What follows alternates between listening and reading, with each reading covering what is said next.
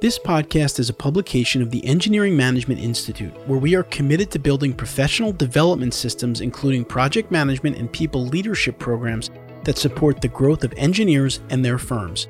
Download our AE Industry Trends Report for insights on the Great Resignation, remote work productivity, and people-centric cultures. To get your copy, visit engineeringmanagementinstitute.org.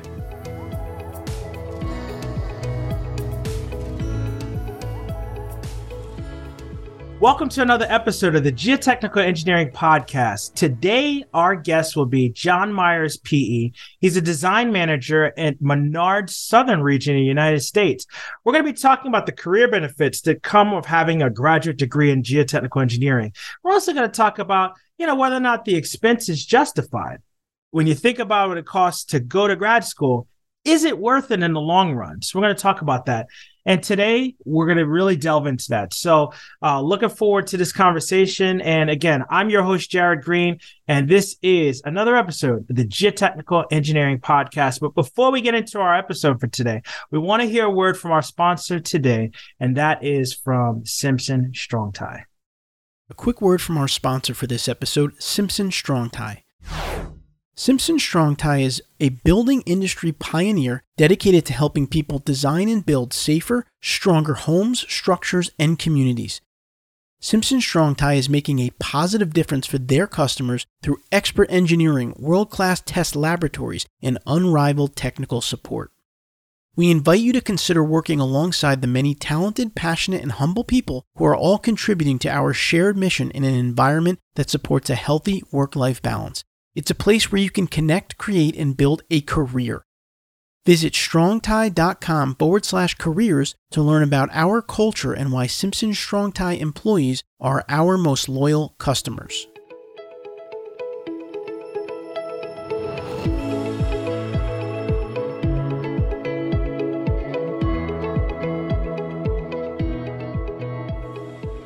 John, welcome to the show. How you doing? Good. Glad to be here. Thanks, Jared. It would be great if you could introduce yourself, tell us a little bit more about your background and your current role. What is it that you're doing on a daily basis? My name is John Myers. I'm a design manager for the Southern region at Menard. So that kind of, there's a nebulous border somewhere in Virginia that depending on who you talk to, where that border lands, but kind of wraps the coast over to Texas, plus a couple states further inland. So I manage the design work kind of across that region for Menard. I am currently based in Richmond, Virginia. Prior to that, I was in the Gulf Coast in Houston, Texas, and was there for 6 years. I got my master's and bachelor's degrees in civil engineering at Virginia Tech with concentration in geotechnical for the master's degree. Day-to-day is probably a little bit all over the place. I both end up, I manage our design work and our group of designers for the South region, but also work with our bidding and estimating teams a bit to kind of help support the efforts that they're going through and, bidding work and primarily making sure that we don't get ourselves into trouble, trying to get a little bit too aggressive sometimes, but on better days, coming up with cool creative designs that we can kind of use to economize a project. Now, when you were at Tech, just to paint the picture a little more, you did the thesis or non-thesis option for your master's? I did non-thesis. I had a very, very small bit of just general research that I did with Jimmy Martin, but I don't know that I actually contributed to any real research projects in any significant way. We do what we have to do to get that degree, right? Yeah. I got a couple credit hours out of it. All right, cool. And it sounds like you moved around quite a bit in the Southeast, so that's awesome. Yeah. I came back from Houston about 2 years ago. Yeah, 2020. Time runs together. So in your opinion, what are some of the advantages of pursuing a graduate degree in geotechnical engineering? I think I'm still kind of coming to terms with it in some respects, but that you go to school for engineering, right? And you kind of start out and you're in engineering and then you go into civil engineering. You kind of think of that as like sort of a specialty. And then you get to civil engineering, you're like, I want to do geotechnical. And you kind of view that as a specialty. I think what you don't really realize, especially in undergrad for sure, and I don't even know I really realized it for the first couple of years of working, even you get to geotechnical engineering and then you could go out into, 10, 20, whatever different specialties, even from there, you get like mine tailings or, you're doing dams and seepage analysis or, seismic site response, pick your textbook. And I don't think you have any sense of that really coming out with just an undergraduate degree. So you could get a job and you can go work for a company and you'll be exposed to what they do or what that group does, but you're not going to have that sort of broader understanding of all those different things that really make up the field and you know, tying them together in kind of interesting and cool ways, depending on what projects you're working on. Even after you have that advanced degree, you start working and you're in one part of the country where you have expansive soils, you go somewhere else, you have seismic activity, another one you're on fault zones, somewhere else you have carbonate rocks, you know, in some places you have granite. It's like there's so many different things that depending on where you are, that you then have another subset or specialization that you kind of need, right? Yeah. Going from the Houston and like the Gulf Coast and doing a lot of work in like South Louisiana to the Mid-Atlantic and like the Piedmont region, the idea that you don't have a bearing layer in South Louisiana, it's just clay for forever. And people are like, wow, we need to get these settlements like down to an inch. It's like, no, you don't. You'll be fine if it settles 2 inches. It might make you a little bit uncomfortable, but as long as it's uniform, we'll be all right. They do this every day. Exactly. And you've been doing it for a while, right? It is, you know, when we say settlement, right? It's like, it depends on where you are, right? Like plenty of projects, looks like yourself, where, you know, we got a subway next door and you got to have, you know, less than a quarter of an inch, right? But you're right. If you don't have anything surrounding you, if you don't have anything that can't go for the ride, if your building goes for the ride and the structural says that it's okay and it's uniform, then who cares how many inches or millimeters it's going? So it really does depend. And I guess if you have an undergraduate degree, you don't really specialize in geotech. You maybe had 2 classes, depending on what university you are. I guess you're limited in what you could specialize in as you go further along in your career. It's going to be tied to who did you end up working for and what did you learn from them a lot. You maybe pick up a lot of specialty from the person that you're working for, but you're kind of at their mercy a little bit. So you really hope you have a good engineer that you're working for and you can learn under, because you don't have that broader experience you can kind of bring in. I interview a lot of candidates when I'm hiring. I go to career fairs. I hear this question come up a lot. Would you recommend pursuing a master's degree immediately after completing undergraduate, or would you take the route of doing a few years, gaining some work experience, and then returning to school? And if you return to school, do you return full-time, or do you do it like at nights and weekends? So that's like a 3 or 4-parter there if you're counting. But what are your thoughts there? I know what my answer has been. Curious to hear what yours is there. I don't have a set answer that I would tell people. I can give some things to think about.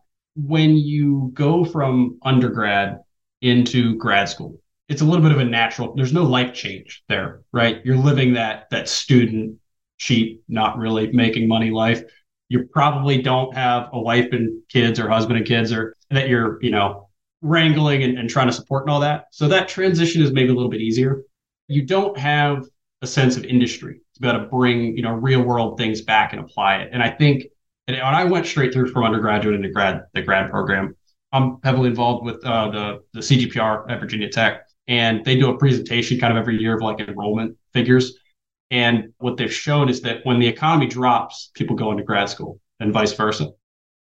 That was exactly what I did. I graduated undergrad in 2011. Things weren't quite, you know, recovered from financial crisis, and it was all right, the job prospects aren't as amazing. Let me go into grad school.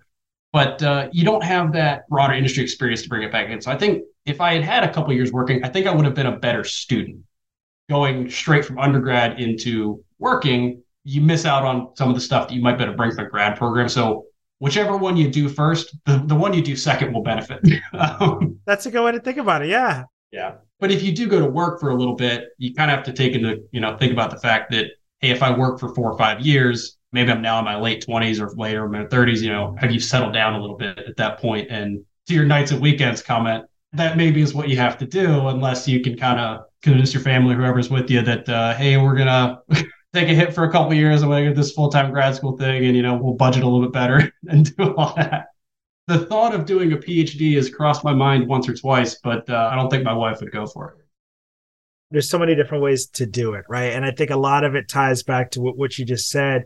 And then the situation that's at hand, right? Like if you're an undergrad and you know a professor there and a professor says they'll give you a fellowship and they're going to pay for it, and then it's like, all right, now I have to spend a year and a half or a solid year to do this. It's paid for, as opposed to if I go work for someone and then I'm doing it, company's paying for it. Now I have to return to the company. Not sure if this is the company I want to stay with. There's so many different factors, and there's no answer that works for everybody. But I think that what you gave are some things to consider, and I know it's going to be helpful for folks that are listening in. you thought about the PhD. What are your thoughts there? And I guess this could vary depending on, you know, if somebody's working for a contractor, a GC, a consultant. What do you think? Is a PhD required to have a successful career? Now, I know you and I don't have PhDs, and I'd like to believe that you and I have successful careers, but what does a PhD do for you? Why would somebody consider? What are your thoughts there? The PhD, I think, gets kind of even more personal. If you want to go into academia, PhD, that's your out. You got to do it. If you're looking to going, you know, into practice, I think sometimes people might be disappointed to find is that you spend 4 or 5 years working on your PhD. I don't think that always translates. If a company is looking at trying to hire somebody with 4 or 5 years of experience and that somebody 4 or 5 years in practice versus somebody with 4 or 5 years of a PhD, I don't think those credits really translate one necessarily. That's kind of something to keep in mind, just maybe to avoid some disappointment down the road. If there's a project that comes up and you are very interested in it and passionate about it, you kind of have to take it on its merits. Don't look at the PhD as some title that's going to open a lot of doors for you. If you have a project that's specific to a certain industry, or you know, maybe even a certain company, that may be significantly very beneficial to you. On the other hand, if you do a PhD and you become the absolute expert in that field as the end of result, maybe it does pan out in your favor at the end of it, and you can negotiate based on that down the road. But yeah, I think it all comes back to the project. You know, sometimes I think people end up doing something that's just very super niche, and it just doesn't necessarily translate to great real world experience.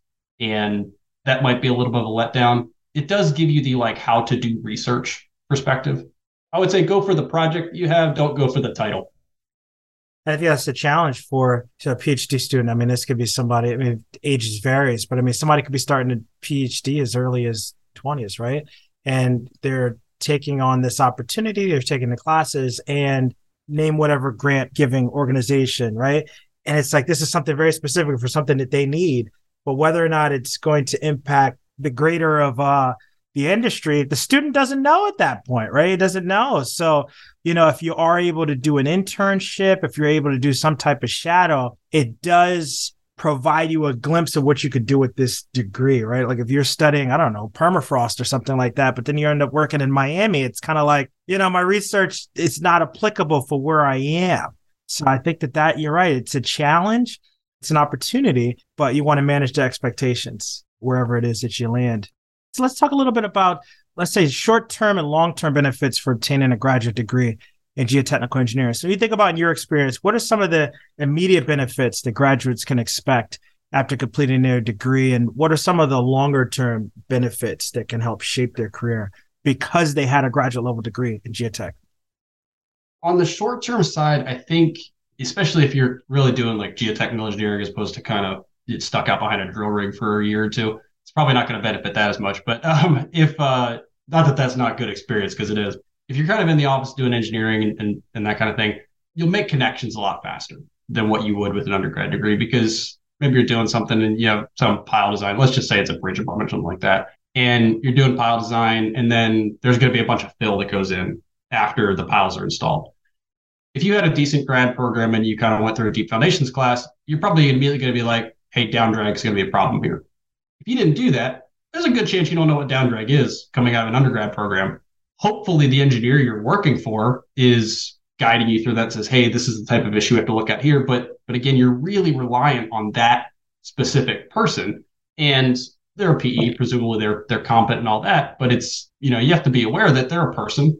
They have the experiences they've had. That's your person. That's who a lot of what you know is tied to.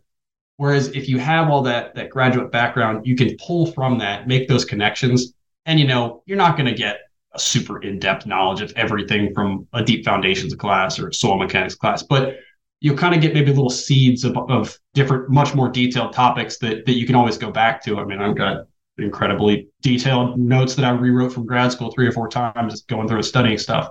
And you hopefully can kind of go back to those and be like, I don't remember all the details, but like I remember like down drag was a thing and fill can cause it. So like, all right, let me go back to those. And, you know, you can do that a year, 2, 3 years later.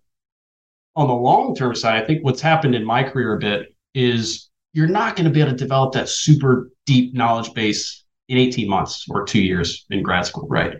But if every time one of those topics comes up, you go back to it, you start at kind of what you knew, And then you're like, all right, I had a note here about liquefaction potential. There's something jotted down here about Baez and Martin. That's a paper. Let me go find that. And then, you know, you spend a day or two digging into that and getting a little more knowledge. If you do that for this topic and that topic and this topic over every few months over the span of 5-10 years, now you're building a really, really deep, broad knowledge base that you can apply. I think it just compounds over time if you could kind of, you know, have that starting point. There's this notion when you graduate, whether it's undergrad or graduate school, you're like, oh, I don't have to study anymore. But I think that as engineers, and especially as geotechnical engineers, you kind of have to get rid of that. Like, we're still studying. We're still practicing engineering, right? We're still learning. And I like what you said that, you know, going back to those technical papers, really going to conferences, learning about recent case histories and delving in deep, right? So it's like we have to remain curious in order to remain valuable for whatever it is that we're doing within the world of geotechnical engineering. That's good with the short term and the long term. So some may argue the cost, right? I mean, these grad school is not cheap, right? But some may argue that the cost for a graduate degree might not be worth it because they're considering a return on investment. What would you say to those that are hesitant to pursue a specialized degree because of the financial concerns? What are some things you'd say to them? I don't want to downplay that because that is very significant. It's one thing if you just say maybe you had funding for your undergrad and you're just kind of doing graduate school out of pocket or, you know, some combination of the two. If you already have, you know, it's possible you're already looking at substantial student loans from undergrad. Now you're adding a graduate program on top of that. That can be significant. And I don't think there's any one answer for any one person. Getting to work is the quickest way where you can kind of start paying those off. Generally, if you come out of a graduate program with a specialization in geotechnical engineering, we're not the tippy top of engineering, you know, compensation wise. I don't know who is anymore, petroleum or mechanic or something like that, probably. But there are going to be exceptions to this. But broadly, I don't think you're not going to be poorly paid. You're generally going to have a decent compensation package, and especially if you have that graduate degree, there's a network that goes with it. For one thing, that, you know, for example, at Virginia Tech, or if you went to Georgia Tech or wherever, previous graduates from those programs are kind of probably more likely to hire you. Then you can kind of tap into that network and hopefully maybe get a little bit better compensation package down the road. It could be substantial, and that's something you kind of have to think about. But in general, I think you should end up somewhere where you can kind of hopefully make the student loan payments without it being too much of a burden down the road. It, you know, it might take a few years. For me, I mean, I didn't have funding for my grad degree, and I would say it was very worth it in the long term.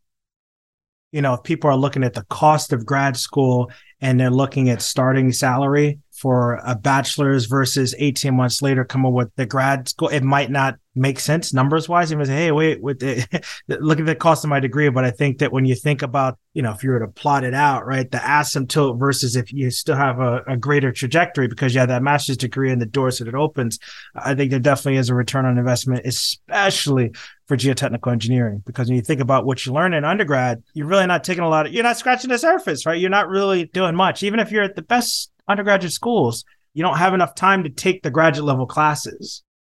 So for those that are listening and think that, all right, so you get your grad school and you still have to study. Yes, we still have to learn. Then you get the P.E., which could be a whole episode in by itself, but we'll just advance. We'll fast forward. We had the education. We have the P.E. So now you have to get continuing education. So talk to us a little bit more about continuing education in the field of geotechnical engineering. Would you say that obtaining a graduate degree is just the beginning of a lifelong learning journey in this field? Is that the way we would think about it? Absolutely, yeah. This is probably where I get myself into a little bit of trouble, honestly. The continuing education as a concept, yes. Like, you want to keep doing it. You want to always try to be kind of getting better and learning more because, again, this is something I don't think I had any sense of even coming out of graduate school. It's just the body of research on any number of topics that's out there. Honestly, like, I've been, you know, practicing for 10 years now. And there's stuff that I will think I have a pretty detailed understanding of, like all the different aspects of pile capacity. We'll just stick with pile capacity. A lot of people like think like Davison's failure criteria, but there's other methods of determining pile capacity that have pros and cons. And that's something that there are probably people with 20 years of experience out there that don't really know that. And the only way you're going to pick that up is continuing education. Where I'll get myself into trouble is, I think PDHs and the way that those systems aren't always the best continuing education. There are a lot of PDHs I have from a lunch learn or whatever, where it's like you go and it's kind of an interesting thing and you get a credit hour for it, but then you don't apply it. It's something completely outside of what you do. you've forgotten about that in a month, maybe. But on the other hand, you might be doing self-study looking at, I mean, I've got 3 papers in front of me right now on, you know, different things. And that might be something you're doing self-study for like an afternoon, like hours that you don't really take credit for on any sort of continuing education thing for a state board or anything. But that to me is where the more the value is when you're doing that kind of stuff. Certainly industry specific conferences, GeoCongress or DFI, the stuff that's really specific to kind of what you're doing and what you're interested in. If it's something that's like just really off the wall, you know, is an example for me, like some kind of like LIDAR remote sensing thing for like landslides, like that's interesting. It's good to know it's there. I'm not going to do it or use it. It's so far outside of what I do. But when you can kind of see things that are close enough to what you do that you can apply them and or try to apply them at least, that's huge. And that's really important to stay on top of. And it just continues. You never get to the point where you say, all right, I'm done. I know it all. No, I thought that was going to be the case after the P.E. and I was very wrong. I've been doing it for 20 years and I'm still like, nope, I'm still learning every day. So like one of these days, can I be done? Can I just put all these books in a closet? And it's like, that's retirement, right? Before we take our break, final piece of advice you'd like to give people that are listening in and that might be considering a graduate degree in geotechnical engineering. What are some of the key factors that they should consider before making that decision to enroll in a grad program? The big thing is, what do you want out of it? Very practically. And I think that's something that I did not think about, to be honest, when I was going to grad school. For me, it's March. I don't have many job offers yet or the interview set up, and graduation's coming up real quick. Like job market's not where I'd like it to be. And I was like, all right, I'll go to grad school. We'll punt this issue for 2 years. The thing that I wish I had done was treat grad school more like a job. Because I think it's very easy to kind of, especially if you go straight from undergrad into grad school, you know, sort of still take that sort of college student mindset, I guess I'll say, where it's like, it's about this homework assignment or this test or, you know, this thing, as opposed to let me really get into and understand these topics. I think that's how you're going to get the most value of it is it's a real change in mindset to be like, this is my career. This is what I'm trying to pursue. I just want to know as much as I can about it and really understand these topics, not for the sake of passing this test, not for the sake of getting this homework assignment in, but because I want to understand the topic, because it's an interesting stuff with a lot of meat to it that will be very applicable down the road. It's tricky because you haven't worked yet to be able to say this will be very applicable down the road. But if you're listening to this, I'll tell you with hindsight, it will be very applicable down the road. Take it seriously. Thank you so much. That's a good note for us to pause on. We're going to come back in just a minute and close this one out in our Career Factors Safety In segment. Stick around. But actually, before we do that, we're going to have a quick word from our sponsor, PPI. We'd like to recognize our sponsor for this episode, PPI, a leader in engineering exam prep for the FE and PE exams. PPI provides expert prep courses and study resources designed to help you pass the FE and PE exams the first time. PPI's live online courses include hours of lectures, problem-solving demonstrations, exam strategy sessions, office hours, and a passing guarantee. Check out PPI today at ppi2pass.com to see all the options available for FE and PE exam prep.